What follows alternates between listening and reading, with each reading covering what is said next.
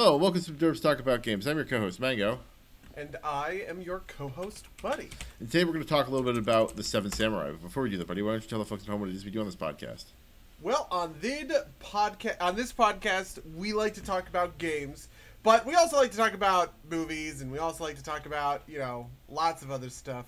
And um, and since Seven Samurai was the topic of of discourse the other day on Twitter, we decided to do Yeah. a whole freaking cast about it. Yep, um, because you know, so just to summarize, somebody on Twitter said that uh, that Seven Samurai was was like something like. You, you have the, the, the tweet in front of you. Hold on, something me, like, yeah, was- I can was- I can find that tweet. Let me, let me let me let me find the.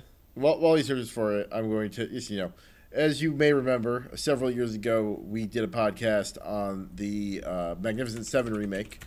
Um, the original Magnificent Seven being a kind of, I think, ripoff is probably an accurate way to describe uh, of the uh, of the original of the original Seven Samurai. Um, so much so that like some scenes were like some some scenes were remade pretty much shot for shot, and some and some of it like just didn't translate well. Like, it was stuck to the script of the original in ways that didn't make sense for a cowboy western.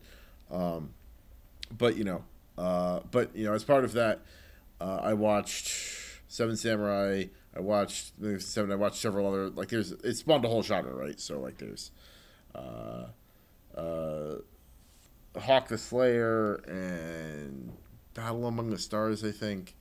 Um, I did not watch Bug's Life for that, but it is that is one of the you know it, it spawned its own parody genre, which is Seven Samurai, but the the villagers think that the actors are real versions of what they're pretending to be, which is what the Bug's Life version is, and then the actors have to pull it together. The other the, the first one of those is um, Three Amigos, I believe. Um, Did did, the tweet did the tweet tweet? disappear? I'm s- I'm on her page. I'm scrolling down, waiting for maybe. She, I mean, she just tweets a ton. I mean, I, I, can find like a screenshot. I was gonna say I messaged you a hot okay, here it is. Oh nope, this is a screenshot of a different. Jesus fucking Christ. Okay, here here is what it is. This is this is the source tweet. This is the source tweet. The tweet says, "I'm watching Seven Samurai and realizing this is the movie." That masturbatory filmmakers incapable of telling a story in a hundred minutes cling to as an excuse for their worst impulses on why it's okay to waste the audience's time because they believe they discovered capital C cinema. That's the this is the source tweet. It's been dunked on I don't know, more or less every day for the last couple of days. I, I'm seeing it pop up, um, where most people seem to recognize that um, that Seven Samurai is like a like a like a true bona fide classic. The reason, by the way, that that she tweeted this is because Seven Samurai was in the news because Zack Snyder had originally pitched. I guess in 2014, when you know Disney was taking pitches for how to do the sequel trilogy, Zack Snyder had pitched a Seven Samurai Star Wars movie, basically, um, and that he is instead. They turned down the pitch, obviously, and, he, and so they he is instead retooling that story for something original. Um, that's that's interesting because, you know, well, I mean, obviously the original thing is like Hidden Fortress is supposed to be part of the Yeah. inspiration for the original. Um, also, there was a Seven Samurai episode in season one of Mandalorian, um, more or less. that's true. I would also argue that Rogue One is basically Star Wars Seven Samurai. Uh, I mean, it's one of those things where Seven Samurai is so baked into the DNA of any of these kinds Yeah. of stories that like so so many of them are you could make the case for oh this is just Star Wars Seven Samurai right right. No, I, I yeah, I, I guess the the thing there is that there are enough that are like like you can like you know draw rings right? Like this is like the difference between like a roguelite and a rogue like type stuff and then like things with rogue like elements right? Like Yeah. you can keep drawing like bigger circles and i would say that rogue one falls in one of the more outer circles. Um, okay sure. Yeah th- that's true. The Mandalorian episode was a fundamental and true recreation of almost beat for beat of the Samurai 7 story right? Like there's obviously some little pieces of it that are different because of the nature of star wars you know that that show. Yeah. But like the the the core of getting a small group of people together, training the village to withstand the bandits, you know, going through the entirety of that attack. I mean, even things like I, I the the thing in the Seven Samurai movie that I always forget about, and I guess we could maybe transition into talking about the movie itself, is the is them going to the samurai uh, to the bandit base in Yeah.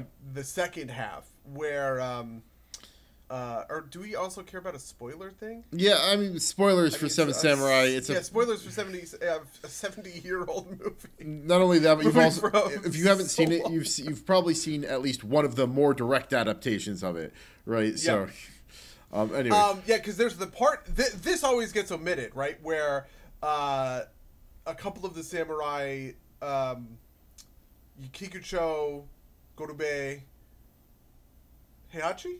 yeah, Heihachi hey, I, dies there, so Heihachi goes, and then Rikichi all go to the you know go to the the bandit fort after they capture the bandit scouts, and Rikichi finds his wife who commits suicide out of shame by running Mm. back into that burning building. Like that's the part I always forget about that part. Like Yeah. that part is bleak. But Yeah. even the Mandalorian episode included that, which is I think most people ignore that plot point, right? Of the of the samurai actually going out. Most of the time it is just about the defense of the village. yeah, no, I, I, I mean, there's, there's, uh, and uh, I was, I was thinking another part of that, like where Hei- Heihachi dies by a musket shot, which that kind of like, Yeah. you know, there are three muskets. And we need to deal with them is also a part that usually gets omitted, mostly because a lot of a lot of the adaptations have guns of some sort. Although I guess the the Magnificent Seven remake did use a Gatling gun as kind of like that in, in That's practice. true. It also it also is like a lot, a lot of these have like a stakes raiser. So for instance, it's the ATST in um in the Mandalorian episode, which is like, oh, they have this thing that is a that is dangerous, and it's like it's either the muskets. Heihachi gets shot by the muskets, and then and then later Kyuzo and Kikucho go and and get get the other muskets. And by the way, probably my favorite, maybe my favorite moment in the movie, Kyuzo, go, like going off into the night, coming back with the musket. It's like it reminds me a lot of um, you know, Mad Max Fury Road. There's that moment in Mad Max Fury Road where. He goes out into In the, the fog to like yeah. deal with the thing, and he comes back with a bunch of bullets and guns and blood. Like those kinds of moments are always are always so great. No, I mean, Um, like, yeah, be, beyond like kind of the, like you know we're talking about. I was talking about like circles of adaptation because I, I think this is Yeah. super. Like, there are so many moments in this movie that you can just see like you know having influenced film and you know video games, right? Like, Oh yes, a samurai slashing somebody and then going, huh! And then like toppling Yeah. over, right? Like how anime would not exist without this without Yeah. this movie. Like and it, it's funny to see just kind of like how like how far it's come to because like you know there there's the version in in Seven Samurai which is fairly kind of like it's it's neat but it's like you know fairly tame to like the modern version which is like you know you know slash is like ha you missed and then like the person falls apart because he's been cut in half right which is you know like the, the kind of like very anime version of it but like um I mean, I remember the first time I watched the movie. The thing that like really like took me took, took me aback is uh, is if you've ever played a Dark Souls game.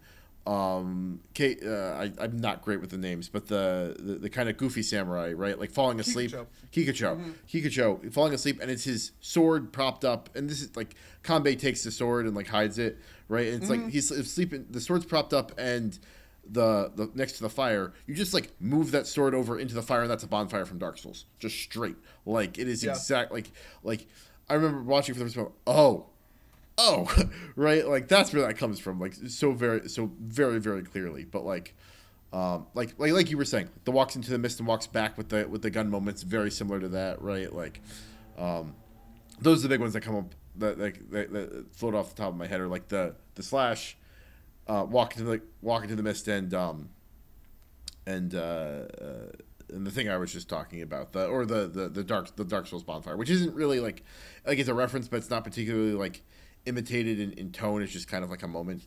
Um, but yeah, um, so yeah, I was surprised how much of the of the like off-screen stuff happens. Because another moment that I, I I forget is in the very beginning of the movie, Kame shaves his head and wears a monk's robe in order to like kill the thief and and get the baby. And you watch, you are watching from the perspective of a spectator who's watching Kanbei at the opening of the opening of the the door. And it's a really tense moment because he opens the door and he has these two rice balls and he says i'm just here. You know i'm sure the baby's hungry or the kid is hungry. I'm sure you're hungry or whatever. He throws in one rice ball. He throws in the other rice ball. And then he just like dashes forward and the the thief like comes out and falls over dead. And it's just like all of that happens and it's this imply it's it's like the implied like precision of like oh he's a samurai. Like i'm the true badass right? Like how i, I feel like it is not just that it creates the these specific iconographic moments of badass moments. It is that it creates almost badass moments themselves right? Like i would be there are definitely movies that i've seen super famous movies that i've seen that are action movies but that I think lack this like um I don't know, just this aura, right? Like when I think of the old Robin Hood, you know, uh like the the Robin Hood serials with um God, is super famous guy. But like, you know, the, those Flynn? are all about the swashbuckling adventures. Man, I it's gonna kill me. Is, is it Errol Flynn? Errol Flynn, yeah, perfect, yes. So the old Robin Hood serials with Errol Flynn, those are action movies, right? Where like action is happening, but it is not quite about like him being a badass in the same way that I would say that like all of these moments from Seven Samurai feel like the the the progenitor of just so many other things that come out, you know, since then. Yeah. Like I feel like Seven Samurai is the progenitor even to movies that aren't even in the same genre like like John Wick for instance sort of also falls into this category even though I couldn't point to anything in particular and say like this is a moment that is a, you know it's it's like this is a seven samurai reference. I don't think any of those are seven samurai references. But I think that the the way in which the story contextualizes John Wick is very similar to the way in which the Seven Samurai contextualizes some of its characters as these like, oh yeah, Kyuzo is like a is a motherfucker. Like Kyuzo is so fucking cool. Like, do you know what I mean? Does that make yeah, sense? it, it does. It does. You know, I, like, I don't know. I it's some of this too for me is like I'm I'm curious as to like how much like what what what what shoulders that it's it's standing on. Like there's there's there's sure. a whole there's a whole dimension to this too, which is like you know um, this is still at a period of time where like um, basically like American uh, American cultural hegemony hasn't like seeped across the world in a way just because like it can't right? Because we don't have as, as much way to spread information. So um, understanding the Japanese kind of tradition right? Like this is this is something that I actually think is is super, super interesting as like a cultural or as like a historical point that like we can't really understand which is like this is a lot of people's first exposure to what like Japan is, right? Um, before like before you know you can know it, and obviously you know like I said, we, we don't we can't really appreciate that just kind of in the in the modern age. But um, I'm curious as to like kind of what things like what what other Japanese cinema it was building on top of what ja- kind of Japanese cinema looked like because like everything now I think is kind of in the shadow of Hollywood, which is fine, and I don't I don't think it's particularly limiting, but I also think there's kind of like less kind of opportunity for kind of uh, separate individual um, kind of tradition cinematic traditions to, to come up that are like kind of that kind of grow up outside of foreign influence. And I, I you know and that's kind of from an era where you could at least get some of that right? Where you know uh, the, the kind of hollywood hasn't saturated the world if that makes sense yeah there are definitely i, I think part of it is that um, the like the filmmaking boom in Japan that Kurosawa was sort of riding the wave from is like post-war, like coming out of World War II. Yeah. Seven Samurai was in the fifties. Um, also, Throne of Blood, which was huge, was in the fifties. Also, um, oh god, uh, what's the he, he, the other famous one? Yojimbo. I actually think that was in the '60s. I think that was the early '60s. And then, and then you know, he kept making movies for the rest of his life. Uh, but I think that like that only happens because of the the greater cultural context of like the westernizing of the Japanese, you know, entire economy. Yeah, following the liberalization. yeah, yeah, II. yeah. So because and and I think that that is part of it. The other thing is I also know that the Japanese cinema is was more influenced by Soviet cinema than it was by American cinema early in early and you can see some of that stuff here. Um, for instance, there's something in filmmaking called the Kuleshov effect. The Kuleshov effect basically says that the juxtaposition between two images creates meaning, right?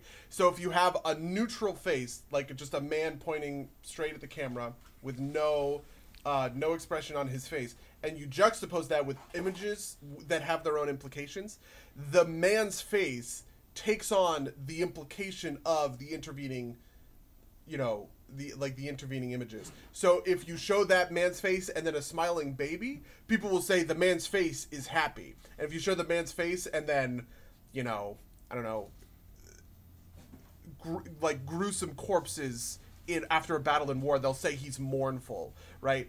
Um, that's a huge thing that underwrote Soviet cinema, like the Battleship Potemkin. Uh, and I do know because I I took this shit in college and they told me, I guess. I do know that Japanese cinema is apparently very influenced by that Soviet school of filmmaking more than it was Hollywood. Um, Yeah. Which I, I don't know. Maybe that's something. There, that's No, no, in this movie though. But but but that's a, that's a point, right? Like you know, like Yeah. so Soviet, you know, so Soviet cinema is different tradition than Hollywood, right? Like he, even you know, if I'm, I'm a little off that, like you know, Japanese cinemas, you know, obviously got its own influences, but like you know, ho- you know, Hollywood influences everything now. There's like nothing that even like I don't think anything can rival it now, right? Like something has everything has to grow up in the context of that, which wasn't true kind of when Hollywood was getting started, if that makes sense, right? Like we call we call other, you know, uh, other cinematic or c- cinemas or not cinema like um, other like regional things like Hollywood, right? Like Bollywood and Nollywood, right? Like they, you know, it's it's it's all kind of like relate. It's it's all in that context, if that makes sense. Um, yeah. I also think part of it is the, you know, like, one of the things that makes Seven Samurai a, I don't know, like a, like an instant classic, right? Is the romanticize the the romanticization of this samurai? period, right? Like the Yeah. Sengoku Jidai samurai ideal, right? In the same way that kind of you know Western Europe has like knights, right? Or the American like uh, like America has the Wild West, right? It's sort of a like a like a mythic version of history. It's not actual history. It is an implied history, You- if that makes sense. Uh, no, it- and so, something that I th- I think I've mentioned this uh, on previous podcasts, but I'm pretty sure that like the romanticization of samurai directly caused the romanticization of cowboys because of Sergio Leone basically stealing all of their Kurosawa's movies and I- making you know spaghetti westerns out of them. That's pretty fair, right? And the funny thing is, is that um, there's something to, I think, this movie's greater kind of, um, I don't know, class ambitions, like. Like it, it has something to say about the different classes in this society, Mm. right? And like the contempt that they have for the local magistrate, right, and how the you know, um, you know, the the the most famous moment in the movie from a film history point point of view is Kikucho's speech at like the end of the first act or whatever when he freaks out about you know how the village or they, I'm sorry they freak out because the villagers have armor from samurai that they have killed and Kikucho is like well what do you fucking expect? Right? You know like that they like they suffered at the hands of samurai for years they are bound to fight back just sort of and then he and then he reveals that he was an orphan you know like he's a farmer he's not a real samurai. Um, i think that there is something to that kind of like class consciousness in a way um, that plays up in a way that hasn't maybe almost hasn't been matched by when we think of like knights and you know like Yeah. even, even stuff like game of thrones which i would say is maybe the biggest adaptation of like western medieval europe in modern in like modern culture it doesn't really have that that same level of um i don't know i don't know Yeah. how, I, I don't know how to explain No, I, I, I, I get what you're saying, and there's there, there's a little bit of it in Game of Thrones, right? Like there's kind of like the juxtaposition of um, the Hound with kind of like the, the proper the proper knights, right? But it's all kind of like Oh, you know what? That's actually a good point. Actually, I was Uh, thinking. I'm thinking like the Game of Thrones clearly kind of, kind of, really loves the Starks, right? And really loves like Eddard Stark and the idea of this like this this noble noble, right? right. But I think, and and in even Game of Thrones also kind of like I would even say like fetishizes sort of the Lannisters, right? Um, but the Hound is is probably the best example of, of really what I'm getting at of kind of the like, I don't know. Yeah, I mean, I, I also think There's just, there's just something about about that that I think is really interesting because like, I would say this movie is more critical of samurai than we are in sort of like the modern mythos because like I don't know. I don't- I don't- is. This, this is not the part that people remember. People remember the cool samurai killing shit. but I, I- don't know how much I, I, I buy that kind of in total. I, I think it's about the same, right? Because like that's kind of the only moment, right? Like otherwise, it's like these seven samurai are good people, right? Like or these, Yeah. um, and you know, and you know, it's not like like like Kanbei is is pretty str- like straight valorized, right? Like none of these like the the worst of these particular samurai is Kikucho, right? Who is you know. He, he he's this farmer, right? And the farmers are also portrayed as cowardly in a lot of ways, right? Like you know, they Yeah, they true. you Yo, know- Yohei, the farmer who has that permanent like face, like the most pathetic guy, Ishino's dad, most pathetic guy. And I actually I understand that part just because um, the Japanese acting tradition is apparently very based off of kabuki theater, Mm, which are like these big exaggerated facial expressions. This also goes into anime, right? Um, and so I, you know, but it, it's funny because that's not the acting that we're, you know, we're used to. He is just permanently in this like whimpering face, which is just not realistic at all. Yeah, I'm. Yeah, that was that. That was the thing that I, I was curious about too, because like, I'm starting to watch this, like how much of this is, in like, recognizing bad acting in another language is tough, but I also like you know how much of this is on purpose because that's the style, and how much of this is just kind of like, you know, early cinema not great acting because you know there's you know it's, it's hard Yeah, to I mean everybody's shrieking their lines at the top of their lungs, yeah which I I, I don't know why I that just uh, it doesn't bother me in the slightest. Maybe it's just because I like hammy acting in general, so yeah no, that's, that's, that's fine. But it didn't really bo- it didn't really bother me either. It's just kind of like it was it was a, it was a thing that kind of I I noticed right like every, everybody it, you could tell it or it, it seemed to me like these are unpracticed actors or or like that, that's the way it read at least. I Um, think outside of Toshiro Mifune and whoever the fuck, I can't remember the guy who plays kind of his name. Those I think they're they are very good actors, and a couple other just like like I think Gorobe has less to do than you know uh, Kikucho or Kanbei in terms of I don't know, just like relaying a complex character. Um, but he's like serviceable and fine in this.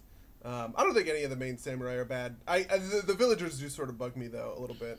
Yeah. Specifically, Yohei really bugs me. Maybe just because like he's just so contemptible a person. Yeah, yeah. No, I mean that's like, but like, I mean, but to, to bring it back to the original point, right? Like, Kikuchu's Kikuchu's right, right? Like they are hiding like their stores, right? Their emergency stores until the final night, right? Like you know, it's not, it's not like. Um, this actually kind of reminded me of, uh, in a way, Parasite, right? Like where, like you know, I don't. know, I, I feel like there's a certain kind of like, like a, a a, a an unsettled film will be very kind of like one dimensional about things. In Parasite, like no one in that movie is like good, right? It's not like it's not like you know the underclass servant family are good people. They're clearly terrible people as well. They're just like terrible in a different way. Um, uh, and I, I think that that's like kind of resonant in this film, or you know this this is resonant in this film, right? Like they're you know the samurai as in general, like were some of them some of them are terrible, right? Like in in the some of the like some of the samurai they approach initially are terrible, right? Like, um, and you know. Uh, and like, there's also those those those assholes who are in like the the inn that they're staying at. They're just kind of like like ah, you just you Yeah, know, go those- hang yeah, yourself, those just- farmers. I couldn't believe it. I also forgot about those guys. Yeah, Yeah. I you know, there's also some extra stuff in here that I also think I forget about. Like, like this is a pretty bleak movie overall, right? The thing that Kanbei says at the end is like, you know, that this is another battle he lost because four of the seven of them died.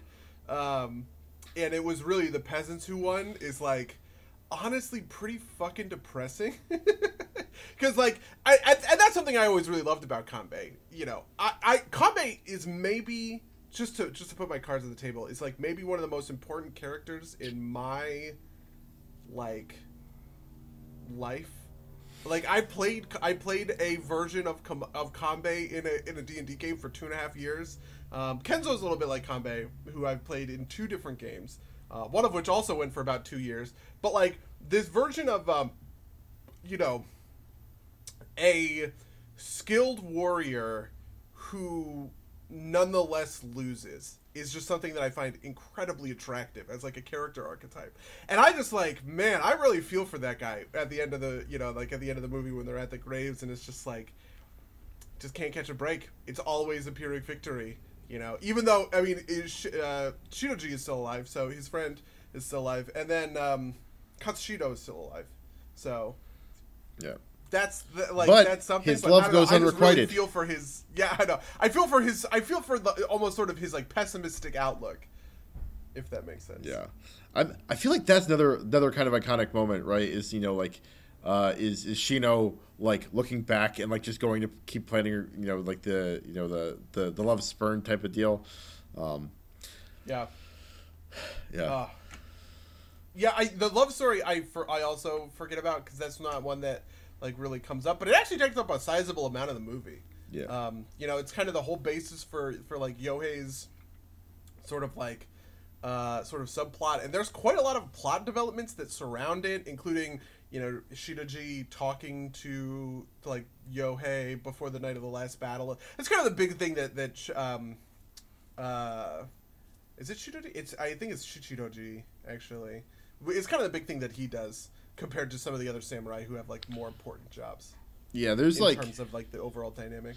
it, that's the thing that, that stuck out to me this time around as well as like basically there's there's uh, Kanbei, Chichu, Kikucho, I think, uh, and the the the kid. I, like I said, Tuxedo, yeah. Yeah, and like they're really the main three characters, and um, the the the badass um is Kyuzo. Kyuzo. Yeah, is there just to be this object of badassery. Yeah, I also love his introduction because there's that point where Kanbei says he wouldn't be interested in, you know, like he wouldn't be interested in us. He's just like hungry to hone his skills or something like that, or like test his limits, which is just like, and and it's like a very, uh, it's a very extra way to describe this guy. yeah. No, I, and I, I so I don't know how intentional this was, but like it's it's kind of it's it's kind of great that like he gets like you know he is a master swordsman and he gets shot right like you know like that's you know it, it's kind of it's of the ultimate tragedy of the movie, I think, is is Kyuzo getting killed. Like, Yeah. if anybody deserves to die, the least it's him.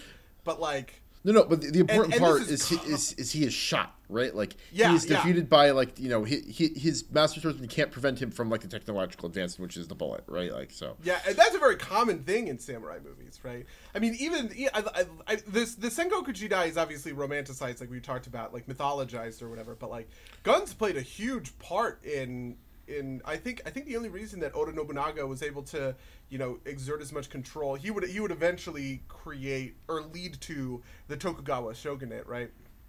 the reason that Oda Nobunaga in the start of the Sengoku Jidai was able to exert as much influence as he did was because like he found a crate because about like a Portuguese trading vessel bound for China like crashed on the shores of his territory and he found a crate of like Muskets? 2500 guns or something like that right? And he just like he armed his ashigaru which are the like the peasant soldiers or something with these guns and that's the reason he won his early battles right? Like i and i feel like it's it's pretty common in any of these samurai stories for them to be in the same way that by the way i think railroads are a metaphor for the end of the wild west in cowboy movies. Um I think it's pretty common for like guns to show up as like the the the the, the technological wave, the technological tide coming in to like break down the sandcastle. Yeah, I, I think Use that's the- like. metaphor from last week. I mean, I think that's pretty historically accurate too, right? Because like you were saying about about the the Tokugawa shogunate, also like you know, you know, famously Matthew Perry shows up and like forces Japan open with with with you know with cannons, right? Like, Yeah, yeah, two Um, years later for sure. yeah, um, but yeah, no, it's. Uh, I also think that at a, you know, there is something to, like, we don't quite understand how how crazy the Sengoku Jidai was, right? Like, um,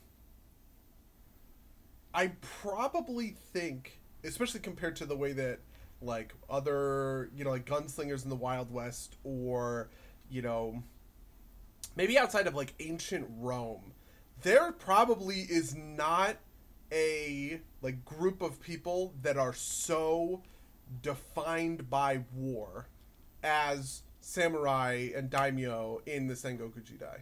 Um, be, just because like it was just a hundred years of non-stop fighting and that is going to create a professional breed of incredibly skilled martial combatants right i think i think i would maybe make the argument that like the roman legions were the same just because you know of campaigns and triumphs and the conquest of europe and uh and the middle east and everything like that but man it is that is just like an incredibly uncommon thing in human history right Yeah. Uh, I mean, like- war is typically bursts of activity rather than something that just spans decades. Yeah, I mean, like the, uh, the the counterpoint would maybe be the Hundred Years' War, just because. But like, I, I don't even think that that was that sustained, right? Like, Yeah, exactly. um, right?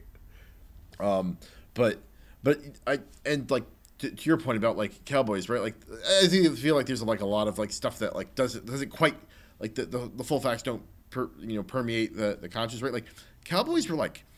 10 years maybe 20 right like there's not a lot of it's kind of like you know people think of like victorian england as like this long thing and that's like you know not that long either i think that's like 80ish years um which which overlaps with the cowboy period right but uh you know like like these kind of like very defining moments don't necessarily but like the the samurai definitely took up a, a super super big part of part of it um Yeah, there's also so, there's also stuff. I think this is also true for the Sengoku Jidai. Where there's also stuff in like the cowboy period where like, you know, so for instance, the battle like the OK Corral, I think, I might be thinking of something else, but like one of the inventions that happened during the period of the Wild West was smokeless gunpowder. So a lot of like shootouts were mostly defined by just huge plumes of smoke because everybody's shooting guns and that that's a lot of smoke and it was impossible to see through things. And I feel like the the example I learned about was the OK Corral was actually was was defined by smoke, but like if we were to watch a movie version of this, you know, I, like the Wyatt Earp movie, I think covers the OK Corral, right? Um, from the or no no no, I'm not thinking of that. The Tombstone is what I'm thinking. Uh, the the the '90s movie. Um, you know that shootout has is all of the all of the gun is, is smokeless gunpowder. Yeah. Um, I also I also know that like you know firearm advancements don't necessarily roll through like that period like a period of like you know this is the point where it's invented, but that doesn't mean that everybody immediately adopts it. Right. The big the big version of this is like um is uh is, is metal cartridges don't immediately come into to, or like uh, semi-automatic pistols right? Like people still hold on to revolvers for a while because hey you know they're cheaper they're much cheaper and you know most this is this is kind of like i feel like this is like the like the modern or like the, the semi-modern i guess turn of the century version of like you know swords were carried because they were convenient not because they were optimal weapons. Like people carried pistols because they were convenient to carry rather than a, like a, a long gun even though you know they're they're not as you know as as, as powerful or as accurate as, as long guns that kind of thing um but Yeah, it's also cra- you know it's also crazy to me a little bit that um, whenever whenever we deal with these sorts of you know uh, these like these romanticized periods of history, right? Like that there are sort of different versions of them. Like we kind of touched on a little bit with the with the Gatling gun, but I also think that Kikuchiyo's giant Nodachi katana, which is like huge and super long, right? Like that there is that there's some kind of appeal to this like diversification of a weapon set, right? Like Gimli fighting with axes and Legolas with his bow. It's actually a pretty perfect example of this kind of thing, right? Where like you in the same way that you have the um you kind of have the onus to or that impulse, I guess, to have a diversity of opinions. Um the or like you know and then like personalities among this among this sort of like group of characters they also sort of have like a diversity of like fighting styles which is not something that i really think seven samurai super delivers on No. um, but No. definitely it's sort of antecedent or predecessor predecedent No, I, I, I definitely agree with you, and I, I what I think I think Kikuchiyo's Nodachi was supposed to be like a kind of like he picked the big sword because it's big and that's what he thinks a good weapon is, right? Not you Yeah. Um, uh, but like, there's definitely a kind of like the samurai carry swords and the and the peasants carry spears. You know, even though that we do see samurai with spears, none of them are you know join the party, so to speak, right? Like they're all you know like that. That's like kind of like the, the clear differentiation, right? Like the the the the sword is for the professional and the the spear is for the uh, is for the commoner, which is mm-hmm. kind of historically accurate. Uh, spears are very, so in, in history. Spears are very kind of like powerful weapons because they keep your opponent very far away from you. Um, they're just inconvenient to carry around, which is again the, the that's why people carried swords because they're more convenient to carry around than uh, spears. But um, I, I, I, definitely get your point. We, we should probably hew a little bit closer to the movie. Um, that's just, true. Just just to kind of um, you know maybe address the the tweet directly. It is a long movie. It's a three and a half hour movie. Um, a little bit less if you count pull out like I think it's like a fifteen minute intermission in the middle. Um, but I was struck by like you know I talk about how like sometimes or like I've like last week I talked about how like Zack Snyder's two and a half hour zombie movie didn't have enough time to do all the things that it wanted to do. Um, this movie took its time doing all of those things. Um, like I felt like everything was super explained, and there was always something happening. Right? It's not like I didn't feel like any of it was particularly drawn out. Right? I thought it was incredible how quickly it gets going. You know, yeah. in the first five minutes, you understand the core conflict and the plan that has been set in, mo- in motion to address it. Right? Which is like frankly insane by modern standards, right? Like imagine if we were to if we were to say something like Army of the Dead, Justice League, uh, Avengers Infinity War, right? How many of those movies in their first five minutes are that far along in their plot? I feel like the answer is none of them. Right. You know, none of them are that far along by 15 minutes in, probably, right? Um, and I definitely, I definitely think that that is sort of like something that I don't know. Watching this movie was pretty effortless, I guess. It's just easy to get sucked into because you're going from point A to point B pretty clearly, and there is like a just a very set plan between you know so so you can sort of follow the thought process if that makes sense. Yeah, and there there's like a bunch of micro arcs in between. So it's not like it's not like everything is waiting to the end of the movie to resolve. Like you know, you're getting bits and pieces, right? You're getting like why Kikuchiyo is the way he is, like you know, bits about um, the fact that um, the kid's a you know a lord's son, right? Like all, all that stuff like is is rolled. You know, you, you're getting bits and pieces about like why is why is uh, Rikichi like why does why does he get mad every time somebody mentions you know a wife, right? It's like oh, and then you know you get that with the with the fortress part, right? Um, I, yeah. I, and even in the beginning of the movie, right? Like there are sort of these micro you know like episodic almost um, moments right like the whole the whole scene with that introduces Kanbei where he is going and, and getting the kid and the thief he shaves his head or whatever right like that is Kanbei's introduction but it is sort of its own like kind of action set piece in a way um, in the beginning of the movie that that sets itself up has dramatic action and resolves all you know in a in a tightly con, you know uh, enclosed space. Yeah.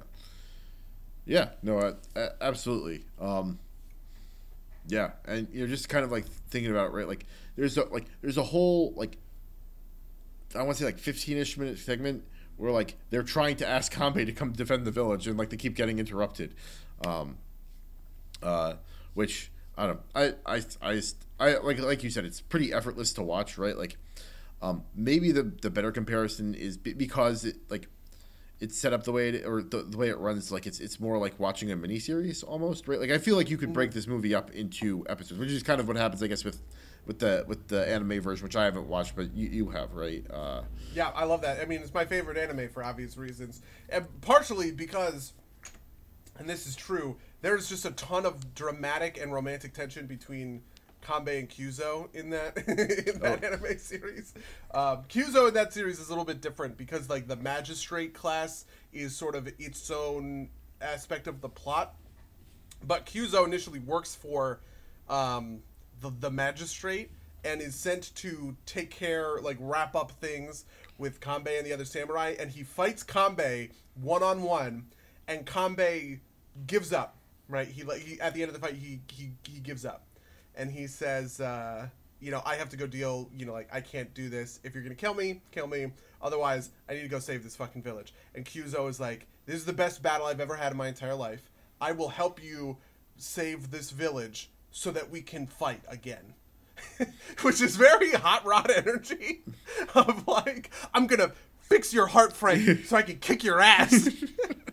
but they, but it's just like I don't know. I I'm sure there are just a million like slash fix out there on like AO3 or something of like X Kyuzo because they have all of this like you know there's a moment where Kyuzo and Kanbei both have their swords to one another's necks and like the blood is trickling down and Kanbei goes I'm in love with your skills. and I'm just like who the fuck wrote this? anyway, sorry, that's just a tangent. I'm, I'm sorry. but it's, it's the thing that happens in that anime, and it's great. Anyway. anyway, um, but uh, but yeah, what what what other things are, are there to talk about about about the movie itself? Um, um, I do think that there the movie gets a lot from killing from killing people because Yeah. people die quite a lot in the second half, right? So the second half is sort of the execution of the battle, but the battle itself has, a, has multiple different stages, right? There's the scouts that first come. There's and then there's a couple of different waves of attack. And one of the things I think I like about this section is that it is very clear about what the the battle plan is. Right. I guess. Um, which reminds me quite a lot of of like I mean, what, what do you think are like the great battle scenes in movies, right? I feel like uh, Helm's Deep. Two Towers is one that I'm thinking of. Helm's Deep, yeah, for sure. I'm thinking of, you know, there's a couple of there's a couple of different ones in, you know, in Game of Thrones, right? The Battle of the Blackwater. There's the, you know, like the attack on, uh, the Night's Watch, whatever that one is called, the, the Castle Black, stuff. Um, I just feel like when there are these huge momentous battles, you need to be able to follow kind of the strategic thinking of like these major players, right? Uh, another good example of this might be Midway, which I talked about a couple of weeks ago, um, uh, which dramatizes the Battle of Midway in World War II. And one of the things that you're following is, you, you know, like sure you're following the pilots who are piloting the airplanes that will eventually drop the bombs that destroy the Japanese aircraft carriers, right? Um, but you're also following like the American code breaker who is deciphering the Japanese code the, the Japanese coded messages to figure out where their fleet is so that the American fleet can ambush them. You're following, you know, um can't remember his first name, Nimitz, the guy he's the guy that just he was the ad- admiral in charge of the whole fleet. He's in Washington the whole time, or maybe he's in Pearl Harbor, I guess. Um, but you're following his thought process as he is ordering specific, you know, aircraft carriers to go to specific kind of locations. And I feel like certain of these sorts of movies fail when this groundwork is not laid correctly, right? Um, I don't know what I would think of as a good example offhand, but I just feel like having a really strong understanding of like the tactical and strategic decision making that goes into every you know into every moment that then gets to kind of pay off right it's it's it's sort of like its own mini heist movie in a way right you are seeing the plan for the heist and then you watch and the plan falls apart and that's drama if that makes sense It does. It does. And, and just to kind of break, like you, you, you- some of this is tangentially related, but this is the thing that you talk about often is like, um, like the legibility of the geography of a fight, or like the geography of a fight. This movie is very good at that. Um, you know, Yeah. even though even though you know because it's so old, you you know you only have like kind of shots of like the different scenes. You don't have a lot of connecting shots, but it's very clear like what what parts lead to what. And I, I think that that's actually like a a very kind of um, masterful part of this too. To, to your point, right? Like you understand like how the strategy that they're explaining sets up because you can understand where people are coming from. Um, you understand like how it's how it's working. You understand the stakes really well because it's like you know there are exactly forty bandits and they kill ten in the in the the the, the ambush and then he's marking you know Kanbei's marking down the the, the ones who, who Oh, I love that part. And then and the map, you know, he has the he has the map that he's drawing. Like I feel like that stuff is so clear and it, it, it just like makes it very easy to understand um sort of the progression of you know of the battle right like how far in are we where where have we what what do we expect right like there's there, there's the part at the end where he says we've killed a bunch of them they're probably going to end in a last ditch effort. You know they're, just going to go all out on the next one. That's exactly what they do right? But like you can follow that line of thinking. And you're sort of primed to understand where and how that is coming if that makes sense. Uh, which i just think i don't know like I think that a lot of modern cinema, and to be honest, I would even say Army of the Dead is guilty of this, um, sort of falters because it cheats. It, it cuts these corners in a way, right? Where you maybe you don't quite understand the geography as well, or you're not clear on where people are moving and why, right? Or um, or like people are moving for reasons that seem con- kind of contrived for instance right like you know like any of those sort of things will kind of make the the next version of the battle sort of like fall flat if that makes sense. Um, and sometimes you can make up for this with sort of like pure visceral action. Like i would maybe say that some of the later game of thrones stuff is this even even if it fails you know even if it fails on this stuff. Like daenerys's attack on the loot train in the later maybe season six, season seven of Game of Thrones, right? That kind of comes out of nowhere, and like we know that it's coming because they talk about it, but like where it is on the map, that's kind of whatever. Daenerys is all the way over here in this one island with her gigantic army, but they get inland and they ride in and they attack. Okay, but like the battle itself is pretty thrilling just because you know the the the dragon is crazy. Um, the Dothraki are you know like that that is a fighting force that we've sort of been primed to watch in in combat um, and I just think like the moment to moment drama of watching you know Jaime Lannister and Bronn uh, sort of doing their best to fend you know like to fend off the dragon. Drogon gets hit by the spear and is down and it's like can Jaime you know kill him before before getting whatever. And it's just like all of that stuff, even if I think the legwork doesn't quite get there, maybe all that stuff works sort of on a visceral level. But I don't think anybody's going to like take a going to talk about the battle of that loot train the way that we would talk about Helm's Deep, which 20 years later is maybe like the pinnacle of this kind of, you know, like of this kind of cinema. Yeah, no, I, I absolutely, I, I, absolutely agree. Um, yeah, I don't, I don't think I've got a, a, lot to add to that. Um, but yeah, it is. It is interesting. Something else I think is interesting, especially because I was watching the Lord of the Rings the other day, is how much DNA the Lord of the Rings shares with this that I don't actually really think is in the book as much compared to what we get in the movie version of Lord of the Rings that comes from Seven Samurai. Because obviously the book version of Lord of the Rings was written kind of contemporaneously, because um, that was written in the fifties when this you know when this came out and i guess maybe it's possible that like tolkien watched seven samurai or whatever but like i just don't i, I think that those are sort of like parallel developments but the team aspect of the fellowship of the ring and also the fellowship of the ring's execution of its individual sort of like fights and battles um, like uh is it Amon Hen the you know the Saruman sends out the the pack of orcs or Uruk-hai to take down you know the fellowship and that's where Boromir dies and everything like that. I feel like all of that stuff is using these same rules that were established in Seven Samurai, even if they are adapting a book from the same time period that don't include that on a plot level. Yeah, no, I, I, I like, I, I think that's actually part of the success of, of Lord of the Rings is, is it makes like you know, uh, the Lord of the Rings is like kind of written like a set of histories, right? Like it's it's it's it doesn't focus on the action as much as, as kind of like its driving force, right? It's more an epic, even kind of like you, you might be you know you might be tempted to draw parallels because of the Fellowship and you know the Seven Samurai, but the Fellowship falls apart very quickly, right? Like there's like mm-hmm. like that fight is like basically the only fight where they're all together. Um, that's not true. They have all of Moria. Uh, oh, I guess that's true.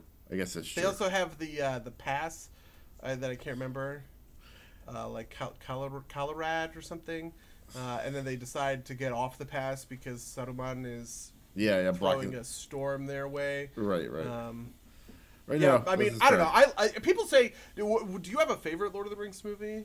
Um, n- no, but that I, I'm not. I feel like the canon answer is Fellowship of the Ring And I think maybe it is because of this genealogy. Because in Two Towers and in Return of the King, it is almost an ensemble story because the the fellowship is split. They're all working towards the same goal, but it's very split, right? Right. You know, you have the three hunters, Aragorn, Legolas, Gimli, who are tracking down Merry and Pippin and eventually get wrapped up in Rohan. You have um, uh, Merry and Pippin doing stuff with the Ents, and then they split off to do Rohan for Merry, Gondor for Pippin, right? You have Sam and Frodo who are doing, you know, who are doing their own thing. You have Gandalf who is rallying the Rohirrim and then, uh, you know, sort of organizing the defense of Gondor in the face of like uh, Denethor's whatever. Like, really, the I think I think the magic that creates that canon answer of like the the Fellowship of the Ring is just getting a bunch of people together who have these sort of competing personalities but are all working towards the same goal right? Um, in the same in the same movie doing doing the same right. you know. It's also because like like kind of that universe is is small like smaller right? Like the the, the twin towers and the lord and the return of the king rather are like kind of like more realistic than most depictions of like what a kingdom scale fight would be right? Like you pro, like you know it wouldn't depend on like you know the actions of like the tiny party. Um but like they're still getting to kind of that level like the uh with in, in the fellowship. And similarly in seven samurai right it's about a village right? It's not about like you know a nation spanning nation spanning fight. And so you, you can kind of make that that that kind of uh small small scale kind of set of conflicts work in a way that doesn't kind of betray the overall plot like you would have to do. Like you know it, would, it wouldn't make sense to tell that kind of small story um in the kind of uh in the context of the, of the larger Lord of the Rings story, uh, give, giving kind of like the, you know, the in reality spanning nature of that conflict, like at least for you know for for for that world. Um, yeah, I get that for sure. You know, like if I think about what would make a good D and D campaign, right? Seven Samurai, fantastic D and D campaign idea, right? Fellowship of the Ring, going through Moria, that is classic D and D shit, right? Um, but when I think about like is the Battle of Helm's Deep classic D and D shit? Kind of. Same thing with Minas Tirith. It's like kind of, but like most, I, I feel like most of what we think of as like classic D and D shit, right? Like the the appeal of the small party doing the thing is communicated better in Fellowship of the Ring than it is in in the latter two movies, right? Or in Star Wars. Star Wars is another great example of this, right? Like Han Solo, Luke, and uh, Obi Wan breaking into the castle to to rescue Princess Leia and make it out like classic D and D shit, right? right. Um, whereas you know the the the Battle of Geonosis at the end of Attack of the Clones, not classic D and D shit. Yeah, yeah.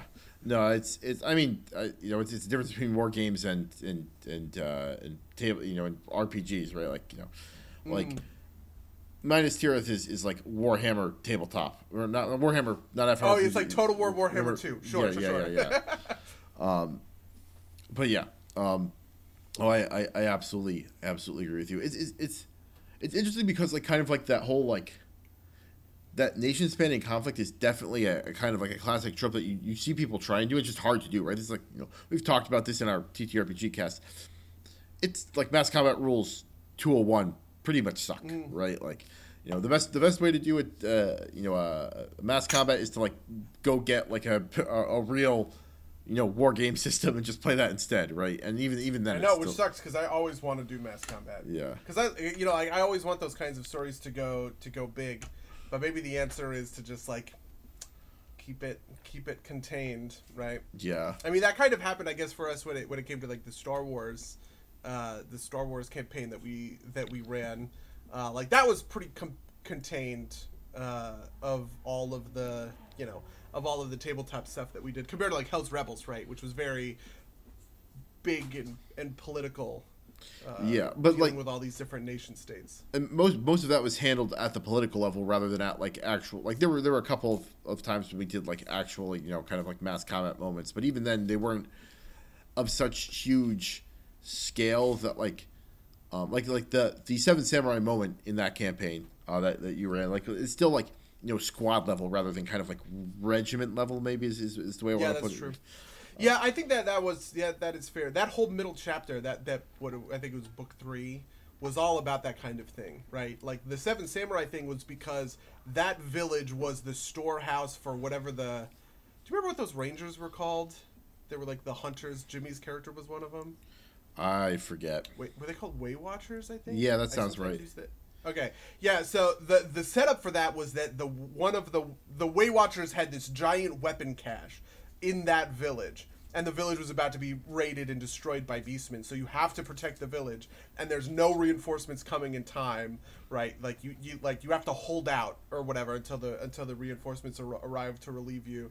Um, I, I definitely think that that kind of drama works. Like even later in the game, when we were in book five and we were following it was the campaign south right you know that was always taking like you guys weren't generals in the army right you were accompanying the army which was being led by tonrik and the army was doing army things and you guys went into that dungeon to get like the time sphere or whatever like that kind of shit i feel like that's the only way to make it you know the, the only way to make that kind of like storytelling work super well Yeah, no, and you know, if just kind of like expand on that, right? Like, I think part of the problem trying to like make those things work is that your characters are built to be characters, right? And you can't like, unless you're like having having the, the characters advance on a along a separate track that's about mass combat. Like you you don't like you don't want to make the players choose between making them better at like the core RPG shit or at the mass combat shit.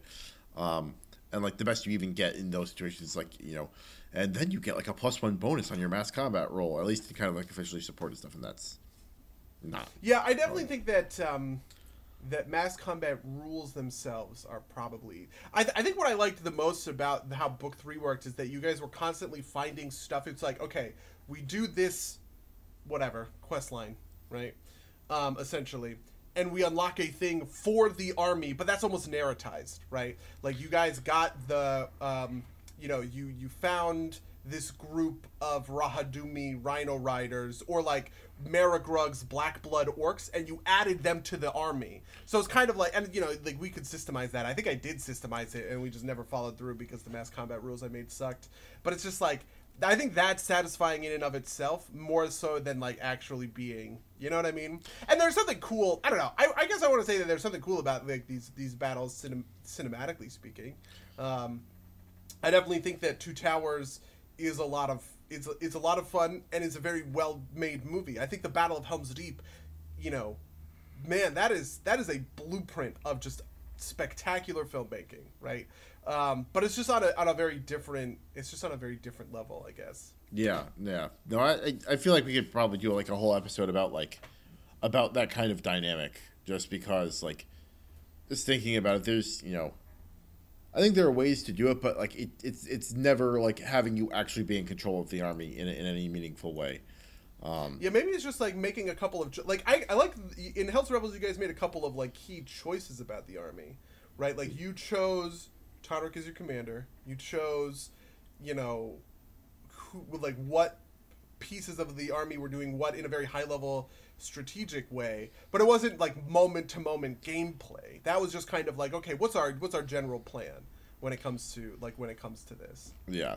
No, and and like I, I think uh, part of the problem is like if you want to create like a like a, a battlefield experience, right? Like, you know, you can have people like you have to kind of have people doing like kind of like secondary or like tertiary objectives that like are, are important but like allow them active individuals. The problem is is like if you want like to, you know, be Aragorn cutting down people on the field of battle, that's actually going to be very boring because you're just basically going to be like rolling each turn to like kill something, right? But it's not you can't like by the nature of what a the scale of the battle, you can't turn the tide of the battle single handedly, right? So like, you know, being being of being effectively like a super foot soldier in, in the army just isn't, isn't super compelling gameplay.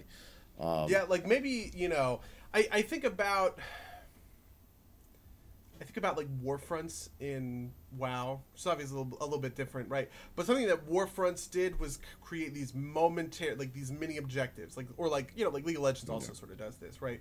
Where in a certain sense, the battle is always happening because you have minions running against each other, but like players aren't really super like you know if they're if they're interested in making a big push for an objective they're a part of that fight right but otherwise they are they are dealing with individual objectives. Does that make sense? Yeah, yeah. You know what I mean? Like I am either going up the mid lane to push your tower or whatever, um, but if but absent me, the battle is still happening between NPCs that are that are pushing against one another. And like you know, maybe maybe one side of those NPCs is pushing into another, and I need to respond to that, or you know, I have a huge minion wave and I want to take advantage of that to to push for my advantage or whatever. But like most of the battle is happening kind of between computerized opponents who are just duking it out. Yeah, yeah, and, and again, I, I think it's hard to make pushing right fun as a thing to do in a tabletop RPG where most of this is abstracted out, right? Like in, in a video game, the way you make that fun is you have like the individual skill of like last hitting minions or whatever, right? Yeah. Like and you know that's just kind of like Or you are the top level commander and you're in a completely different genre, right? Yeah, you're yeah. playing Warhammer Fantasy. Yeah. And Or like your StarCraft. gameplay yeah, or StarCraft, right? And your gameplay is about moving the regiments throughout the the map or whatever it is. yeah, yeah, yeah. But yeah, um, do we want to say anything else about uh, about Seven Samurai since we kind of got got off course? Yeah, we, I, yeah, I don't know. It's hard. It's so hard to just to talk about this movie on its own terms. Um, this is this is quintessentially my favorite movie, right? Like when I, it is the default answer, and it's because its lifeblood is in so many other things that I just absolutely adore. Right? I just think that this setup of a it's, you know something we didn't talk about, but that I do think is important to this movie. I love that this movie doesn't have a real antagonist. The bandits aren't personified in any Right. real way. They are about as you know impactful as I don't know the the iceberg in Titanic. You know, like they are a force of nature that is to be contended with.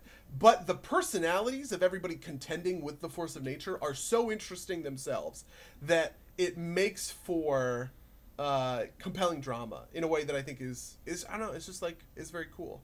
Um, people get caught up in this sort of thing all the time. Like, you know, maybe we could talk about this in the back half, right? People are real mad about some of the story elements in World of Warcraft Shadowlands for for for this sort of reason. But I actually think that it's, it's a mistake to think that you need to have these very personified, you know, antagonists. You can just have a bad guy who is just his whole goal is to do some evil, cruel, to murder a bunch of people, to steal a bunch of shit, to try and exert control and domination over whatever. And he is not more complicated than that. Um, which maybe we've lost. I complain about Thanos in this way. Thanos is the complete opposite. He's so personified and humanized that people empathize with him when I argue that that is gross and they should not. Um, and that, and I feel like that's the last thing I wanted to bring up when it came to Seven Samurai. No, I, I think I think I, I think that's absolutely absolutely true and, and a very good point, right? Like that. It's interesting to like do the force of nature villain as like actual people, just like not bother with them. But um, I think I think the lifeblood point is is actually super on point, right? Like you know, like you can't tell, you know, you can't tell, a you know, uh, ask a fish what water is, basically type of deal, right? Like it's it, it's tough to see because it, it is so influential and and wide ranging and yeah no that's that's that's that's super super fair um like we we're talking about right like you can see elements of this like echo down through like filmic history in, in a lot of different ways yeah yeah yeah i think that's i think that's a good good place to leave it i don't think i've got anything to add to that yep Okay, how, how was your week? Tell me all about it. Uh, my week was all right. I, I didn't, you know, I didn't end up doing a lot. I, I was uh, visiting my, my folks down in New Jersey, so I didn't end up playing a lot of games. I ended up more kind of like uh, traipsing through some stuff. Something I did I did want to talk about, which um, was, uh, are you familiar with Tom Scott, the YouTuber? Who, like wears red short, the short educational videos. Yes, absolutely. What uh, I've watched a bunch of his videos, but I don't have any particular. Okay, so I don't know. this is tangential, but he he I think the pe- people he went to college with, he has kind of a game show called the Technical Difficult. Well, the Technical Difficulties is the name of the group, and they played for a number of years. They did a, a YouTube show that was um, this game show where essentially he Tom Scott finds a random Wikipedia page, and he like reads the title, and like the other, the rest of the people have to figure out the other three people have to figure out what they're talking about. It's kind of like this like there's like two types of game shows, right? There's like one where you're actually trying to win, and one where it's kind of like about the bands, and like you know the game show's just a vehicle for that. That's very good. Okay. Um, it's been over for a little while. They were developing a new format, which is also very cool, which is um, uh, uh, each of the each of the three guys uh, picks an article, and uh, they and like uh, T- Tom picks one of the titles, and then the three of them each describe what it is, but only one of them is like the real version of what it is, um, and they have to, and he has to guess, and he has to figure out which one, and you know, also very fun. So I've been watching some of those, um, and then another thing I found, which is less good but also very fun, is uh, is this game show that College Humor puts out called Um Actually, which is um, basically the, the the conceit is like uh, so the the host reads out like a nerdy set like a sentence about a nerdy topic, but one of the details is wrong, and the contestants have to go um actually and say what's wrong with the with, with the sentence, which is, you know, super super fun. Some like I don't think it's always executed perfectly, but it's it's so much fun to just kind of be like, you know, this is like I know what's wrong with that. You know, like it's very kind of like nerd crack, which you know I I, I get. I remember there's that. Do you know the College Humor? Oh man, there's a College Humor game show for like why is this trending?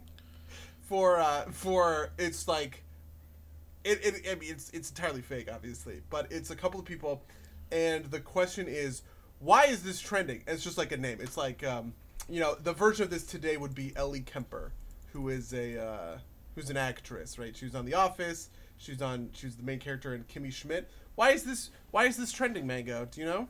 no I, I don't. It's like It's the- because she won a beauty pageant at the KKK ball in St. Louis called the Ball of the Veiled Prophet. You know, it's just like so the game show is people guessing why specific things aren't trending. It's like Keanu Reeves, and everyone's like, "Oh, oh God, is he?" Is he racist? Like, did, did he die? He's great. Like, and then, the- and then the guy goes, "He's great." Anyway, I uh, so the idea behind um actually sounds pretty pretty amazing. I'm a big fan. Yeah, no, it's, it's, it's super fun. So I, I recommend going, and you know, they're, they're kind of like out of time, so you don't have to worry too much. They're, they're a fun way to kill time. Um, the other thing I did was is I listened to uh, on tape uh, from from a from a service that doesn't pay us. So I'm not going to say what the name is, but uh, uh, I listened to Chaos Monkeys, um, which was like the um, it was in the news because the guy who wrote it like got hired and then fired by Apple because of the book. Um, um, but I do want to say that the book's book's a fun read. It's very much about Silicon Valley startup culture, which um, I was. Oh wait, I know this guy. Right? It's the guy. Yeah, I remember this guy getting fired. Yeah, this this happened like a couple weeks ago. Is he, he got fired? Yeah. It's like so. It's very topical. It's because because the, the book is very. I would say like like it's written to be edgy in a lot of ways, and like you know, uh, it it it felt like he was trying to ape um, Hunter Hunter Thompson Hunter S. Thompson right. Like gave me big um big uh, uh Fear and Loathing vibes. Uh, Sure. but you know it was very entertaining. Um, and for the parts of the startup culture he was talking about that i had interacted with um, it was accurate. It was it was true to true to form. So um, i can give that a recommendation. Um, obviously it's you know it's an edgy book. It's got edgy stuff in it. But uh, you know i'd uh, i'd recommend that um, Yeah, I mean that's the world we live in, I guess. yeah, yeah, um, yeah. And uh, did, did, did so when I linked it to the group, did you did you end up reading um, Two Arms and a Head? Oh, Yeah. yes. No, I'm sorry. I read the first bit. I didn't read the whole thing, obviously. Um, or maybe not obviously, but I didn't read the whole thing. Um, the yeah. Holy shit. So- that was bleak. Yeah. So so this is a very very very conditional recommendation, right? Like you know, I'm not. I'm, I usually don't give huge trigger warnings and things, but this this deserves it, right? Like this is basic. This is the essentially the suicide note of. It's very long. It's like a book length suicide note of a dude who was paralyzed from the shoulders down. Like he could he could use Did his arms. suicide? The so I didn't know it was a suicide note. so spoilers for the end of it, but uh, it's like it it it goes until like the end, right? Like it goes to the end. Like um, it's it is very bleak. It is darkly humorous in a lot of places. Um, and you know, again, very conditional recommendation, but it's very very compelling. Um, so, but don't read Wow. unless you want to be like up the unless you want to like face down the bleakness of human existence. Um, but uh, yeah. That's wow. Yeah, I remember when you linked it. I read the I read the excerpt that you linked, and I just like felt my soul draining out of my body, and I was in Discord with a bunch of people, and I then read them, it, and I felt like I was the tape from the ring. You know, like I was sucking their souls out of their body by just sharing this like hopelessness, this raw and like unfiltered, just hopelessness, right? wow. Now I actually do kind of want to read the whole thing, which I think is a terrible recommendation, but I, you know, it's it is it is a compelling piece of media. It is it is you know, um, I mean, it's it's bleak in a different way, but like you know, similarly, I I thought Dear Zachary was worth a watch. Another thing that you shouldn't watch unless you want to be sad, but like yeah, um, yeah, that's maybe the saddest. Maybe the saddest movie. I think I said that Requiem was a Dream was the saddest movie, but Dear Zachary. Dear Zachary gets extra points because it's real. it's real. Yeah, yeah, yeah. yeah, yeah, exactly. It is. That's a real thing that happened. Woof. Yeah. But uh, off of depressing stuff, well, how was your week? Unless you've got more Man, depressing stuff to talk about. I, I, I, uh, I don't know. I don't think I have depressing stuff to talk about. Good. Um, obviously played WoW. Obviously played Mass Effect 2, which I will save the bulk. Oh, hey, did we ever talk about Hillbilly Elegy on the podcast? Do you remember? no, because I didn't watch it, but I read it a while ago. Oh my god, I feel like I could do a whole podcast on that movie. Okay. I, so, spoilers: Hillbilly, Hillbilly Elegy, I think sucks. Um, both on a filmmaking level, because I don't like the way that it approaches time. Um, in the, I, I, I didn't read the book. This is just all based in the film. Um, in the film, it is uh, sort of there's a narrative spine of the guy J.D. Vance is trying to get his like law school. Um, he's like trying to get his like law school internship or something. Like he was, he's trying to intern at like the correct big East Coast firm, but like his mom has some kind of you know addictive breakdown or whatever, and she's from the Rust Belt in in in Ohio. And it kind of goes back and forth in time, where it explains a bit about her relationship, a bit about his relationship with the grandma or whatever. Um, and I and I think that this movie is incredibly interesting, even though I think it's bad. I think it's incredibly interesting because it is not bad in the way that a lot of movies can typically typically be bad. In so, in so in the sense that they are false, right?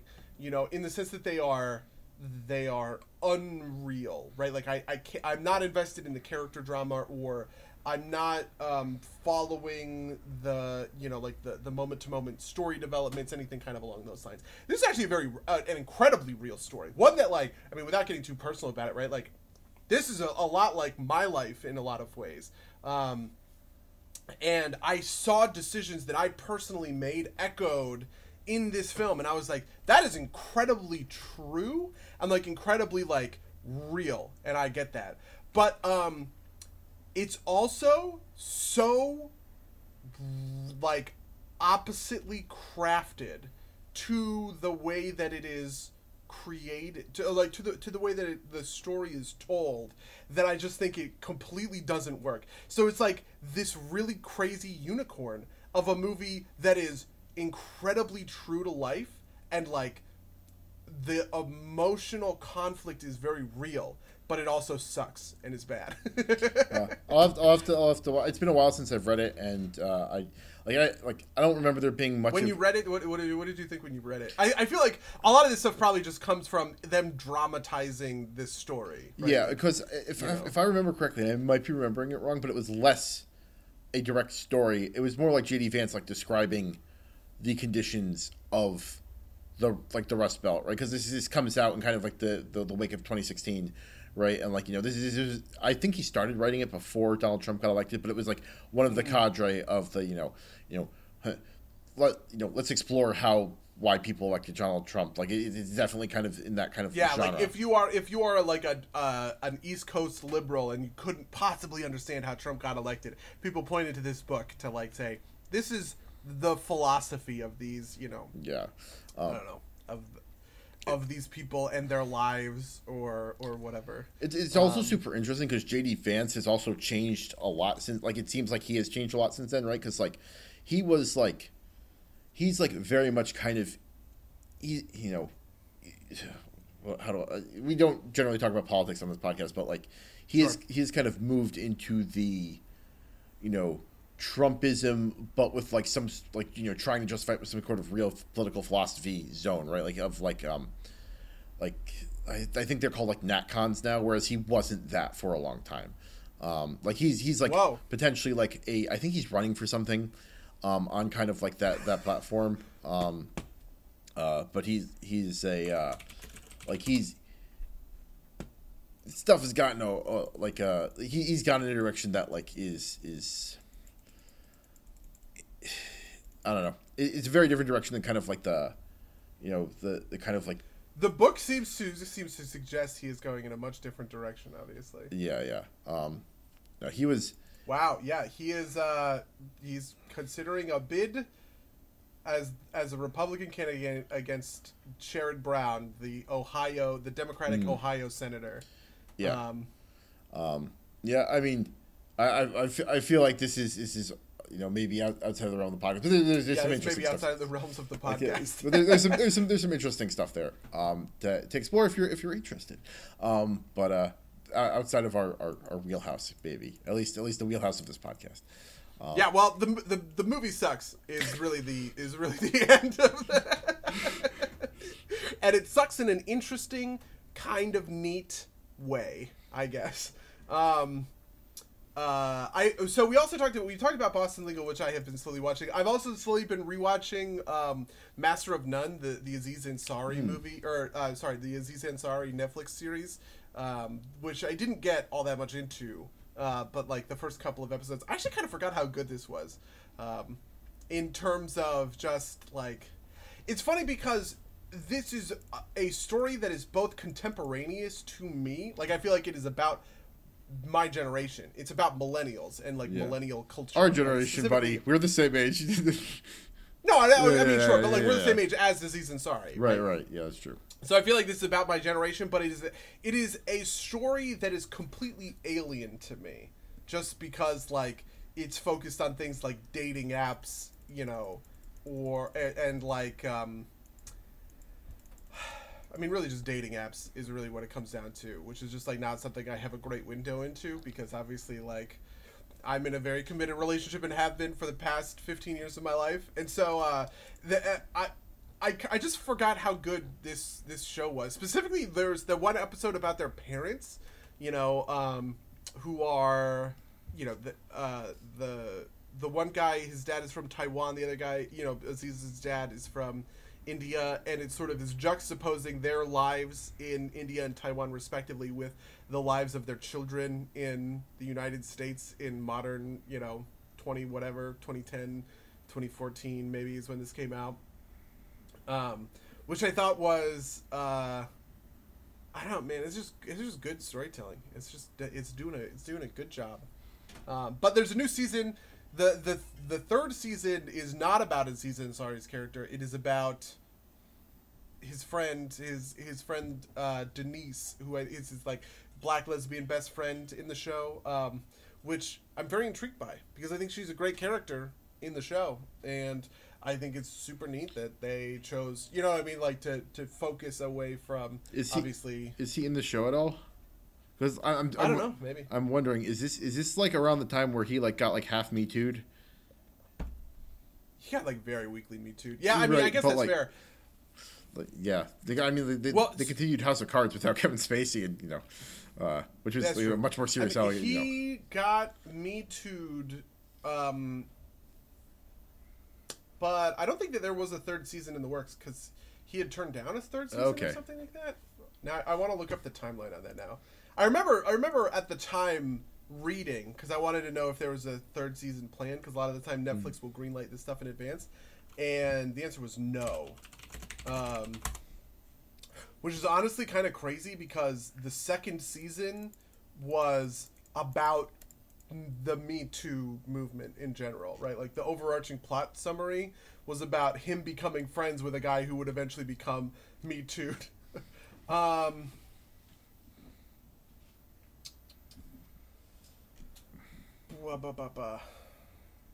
Wow, holy shit. Both the first and second season have 100% on Rotten Tomatoes. Would you look at that? Um, oh, apparently he's not in it. Aziz Ansari departed Okay. says one of the the there's an overwhelming there's an overpowering sense of frailty here with actor Aziz Ansari's departure the season walks a structurally and narratively thin line so Wow, wow. All right. I don't know what to say about that Oi. Uh, what uh, you you been up to anything any, anything else in particular? you know uh what else what else have I been up to not much I, I've, I've been playing a tiny bit of the Burning Crusade Classic because I've been I'm more or less maxed on on Baron at this point, right? I have a couple of pieces left that I can get 226 pieces for, and I just fucking love mythics, and I will run them any day of the week. They are just so fun in general. Um, actually, a weird thing is that I've been healing recently, uh, as a which is just completely fucking alien On Baron? to what I normally do. Um, but I What- what- what crazily class? found. So I'm playing uh, shaman. Okay. So so for a long time, shaman was always my second class. But my, my first class was obviously warrior. Whether that was tanking or DPSing, just warrior is my. That's I love that class. I think it's the best. And uh, and I was playing and uh, my second character was always a shaman because my so in classic WoW I didn't play warrior I played shaman for all of classic WoW. I got to 60 as a shaman. Um, and then in Wrath of the Lich King I picked up warrior and I was like oh my god warrior is amazing. This is the best class ever sort of thing. Um, but but this expansion I just got really attached to warlock I know, right? I do heal. Uh, this I got attached to Warlock as my like second class, and so now Gondor is very powerful. Like he's also basically fully geared at this point, though his gear is much less optimized than Baron's is in terms of like secondary stats. He has like incredibly poor secondary stat arrays. Um, but uh, but so my third character was is Zenhao the, the shaman, who um, I was generally planning to heal on in a in a theoretical sense of like I like the idea that if somebody needs a DPS, I have characters for that. If somebody needs a tank, I can tank on Baron. If somebody needs a healer, I can show up on you know, I can show up on my shaman. But it just so happened that my other friend Jade, who mains a healer, was also doing a different class. He was playing his uh, at first he was playing Feral Druid and then he was playing Guardian Druid. Um, and we just started running we just started running mythics. We just started like running a thousand you know just a thousand mythics.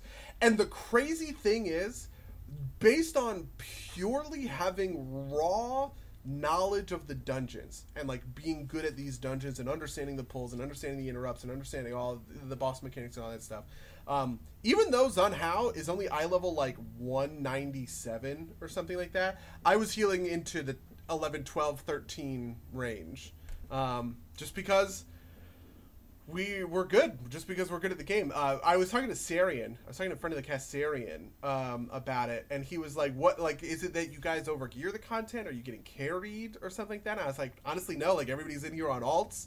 Um, but we just ran a key up, and we just ran as high as it could go. And 13 was definitely my limit. Um, which maybe is a representation of me not being a very good healer or something like that. Like I, I have no context. I don't know what makes a good healer or a bad healer, and I have no idea how to parse that. Right. Um, but I, I just found certain aspects of getting into that high range to be like too far.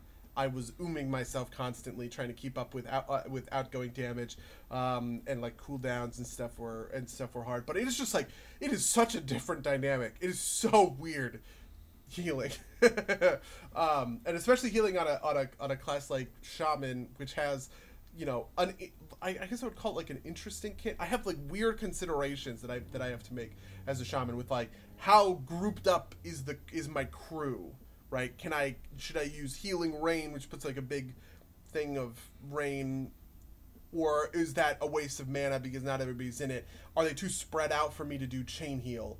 Um, you know when is it appropriate for me to blow cooldowns and what what do those sort of cooldowns look like right? One of the things about shaman is they famously lack a tank cd uh, or what's called an external um, which is uh, a cooldown that a healer has that can give to a tank like a one specific person who really needs the help. So for instance in druid this would be like barkskin? Barkskin something like that. Um, in Mistweaver, it would be Life Cocoon. In Priest, it would be the Wings, whatever that's called, Guardian Spirit, I think. Um, Shamans just don't have anything like that. So like, if my tank is getting fucking destroyed, Iron Bark. If my tank is getting fucking destroyed, I have nothing. I can't do shit about that, right? Um, I don't know. All, all that stuff was all that stuff was very neat. But I was very interested to see that. Um, I was very interested to see that the. Uh, that like the knowledge of just mythics and being a a well versed player in the content was able to get us that far compared to right, you know everything else. That makes sense. Yeah. Yeah, yeah. Uh, yeah, I I've just been kind of like so I I did I brought home like a, a like a more portable mouse um, back to back to New Jersey and like didn't have the buttons on it. I was like I can't like I this is so foreign that I can't play this game effectively. So yeah. So you know, I uh, what I, I just like sold some stuff on the auction house, and then games. I also forgot to bring home the right charger for my for my Switch, so I didn't end up playing any anything on that. I also mostly ended up, uh, you know, watching YouTube videos, I guess, um, and you know, doing other stuff. You know, uh, I I put down mulch, um, which you know is a thing I haven't done in years. Uh, my you know my my dad had ordered a load of mulch and. Uh, he needed the help. He's getting up there in years, so I figured I'd, I'd give him a hand, which is which is Wow. entertaining. Have you ever chopped wood? Have you, is that something that you you've had to do? I have, but not in like the not in the necessary context. More kind of like in the you know Oh, okay. like the Boy Scout context. Um, Yeah, it was something that something that me and my dad did a couple of times. Is we cut down trees in our yard, and then we chopped up the trees with a chainsaw, and then it was my job to cut that into firewood to then season over over the course of a few years. You know, because you have to you have to let all the moisture drain out before it's actually firewood, right? You can't just take a you know like a chopped piece of wood and, and toss it on the fire. And I it is my it's sort of my like emblematic. Um, I don't know, like thing of yard work, but I actually weirdly miss it because I was good at it and I really understood it. And there's just something about like, uh, you know, it's just like, you know, it feels good to be good at something, Yeah. right? Like it feels good to be good at a thing. And it turns out one of the things I was really good at was chopping fucking firewood. member of the of the wood chop school, like Heihachi. Yeah, like um well so the funny thing is is that when I was chopping wood I was using wedges. Okay. You know, when you see when you see people chopping wood on like TV, like in Seven Samurai, right? They just have an axe, they chop the Yeah. thing. And that's that is true for the for certain kinds of wood, right? Um, because if it has very straight grain, you can just clip, clip it in half, right? Um, it's kind of like uh, I don't know, what's something that it's just not complicated You're to, right, yeah. to chop that. But if you have random wood, like I, we had pine, and we had elm, maybe. Okay.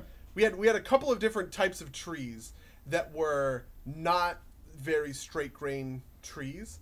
Um, and so when you do that, what you have to do is you take the axe, you hit the wood a couple of times to sort of make like a little like like divot, and then you place a wedge in the divot and take a sledgehammer and drive the wedge in until you just crack it apart. The reason pine is that is because pine has a lot of branches, so you're creating a lot of there's a lot of knots, Knots, in that yeah, grain, and um, and it's just like I don't know, it's just it's like it's like hard, but it's fun and it's satisfying. Also, like um, you know, uh, weirdly enough, I also understand chopping. I, I like I saw a GIF or no, maybe a video the other day that was making fun of a guy. He's like a really big built guy, and he had a and he had an axe, and he's just wailing on a tree, right?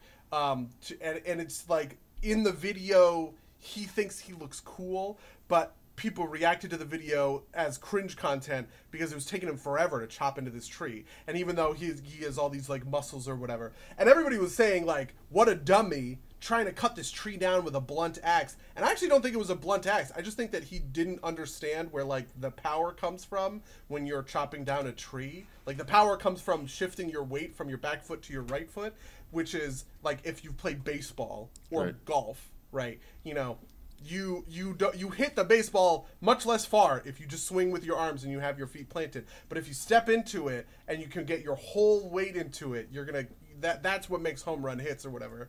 Um, I don't know. There's something about Yeah, that. yeah. I, I don't know why we spent five minutes on wood chopping, but I miss wood chopping. Is the, yeah, no, I mean that's, that's part of it. Part of it too is like something something that again, again I learned from the scouts is like you know chopping a tree or chopping logs is not like it looks like in the cartoons. You don't just like swing it three times and the thing falls over. Right, you have to kind of like very intentionally do like like the you know the Oh yeah, you cut the divot out Yeah. so that it falls in the correct. Or, yeah, yeah, yeah. mhm. Um, and it takes a while, right? Like you know, it's yeah. uh, but yeah, but yes, Yeah, we constantly had problems with the chainsaw binding because when you're when you're chopping down trees like that, the tree is obviously I mean, I'm sure you understand this, but for for any viewers who are watching this incredible hand display, the tree is still pushing down. So if you're chopping into it from the side with the chainsaw, on the- the tree will just just snap the chainsaw in there and you can't get it out. Yeah. And then you have to and then you have to cr- you have to relieve that weight somehow. Either by you can go on the you can go on the far side to try and get it to lean to like lean back because if you chop a chunk out on the far side, you can force the, the tree to lean back and kind of push it backwards. Um, or or um, you can just cut the chainsaw out with basically a second chainsaw, but you're not actually using a chainsaw. You're just using a you know like a serrated saw to get it out. That was very common when me and my dad were doing. yeah. My, my understanding is like the chainsaw. You, you also do that kind of like like the, the the right way to do it is do that kind of like wedging motion, like wedging thing where you cut pieces out instead of like going straight in because otherwise you'll you'll bind the bind the saw Yeah. like that. You can do you can do chainsaw straight. Yeah. Lawn tips, you know, like uh, you know, lawn care tips. Some derps talk about lawn care. My dad would be so thrilled. I'm gonna send him this podcast just for this for this bit. Oh man, Uh, mine too, mine too, buddy. Well, uh, you know, and I, I believe her dads both also have uh, glorious mustaches. Um, That's true. But yeah, my dad has a. I mean, I I remember once I told you that my dad looks like.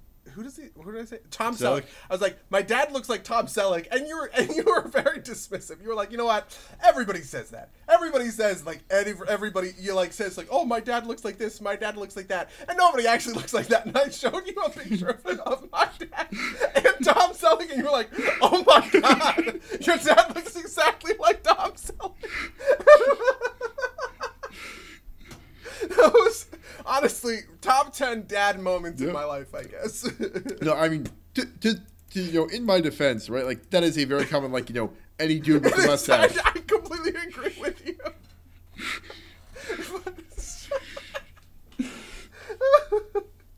oh it's funny holy shit All right. Well, with, with, on that note, I think I think it's time to, to punch out of here. Uh, if you'd like to email us about uh, your favorite uh, Tom Selleck lookalike or uh, Seven Samurai or any of the other things we talked about on this on this podcast, you can email us at somederpsgames at gmail.com or podcast at somederpsplaygames.com. You can follow us at twitch.tv slash derpsplaygames. You can follow us on uh, SoundCloud and YouTube and all the other places.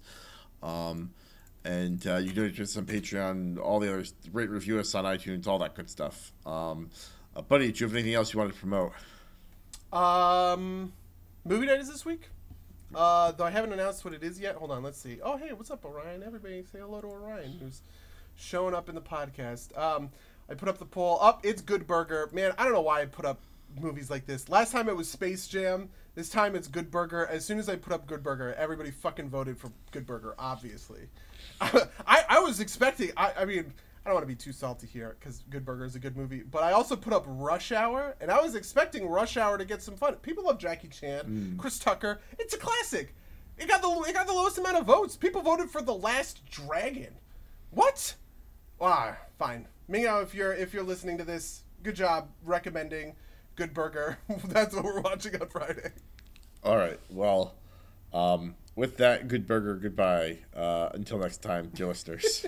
Until next time, loyal listeners.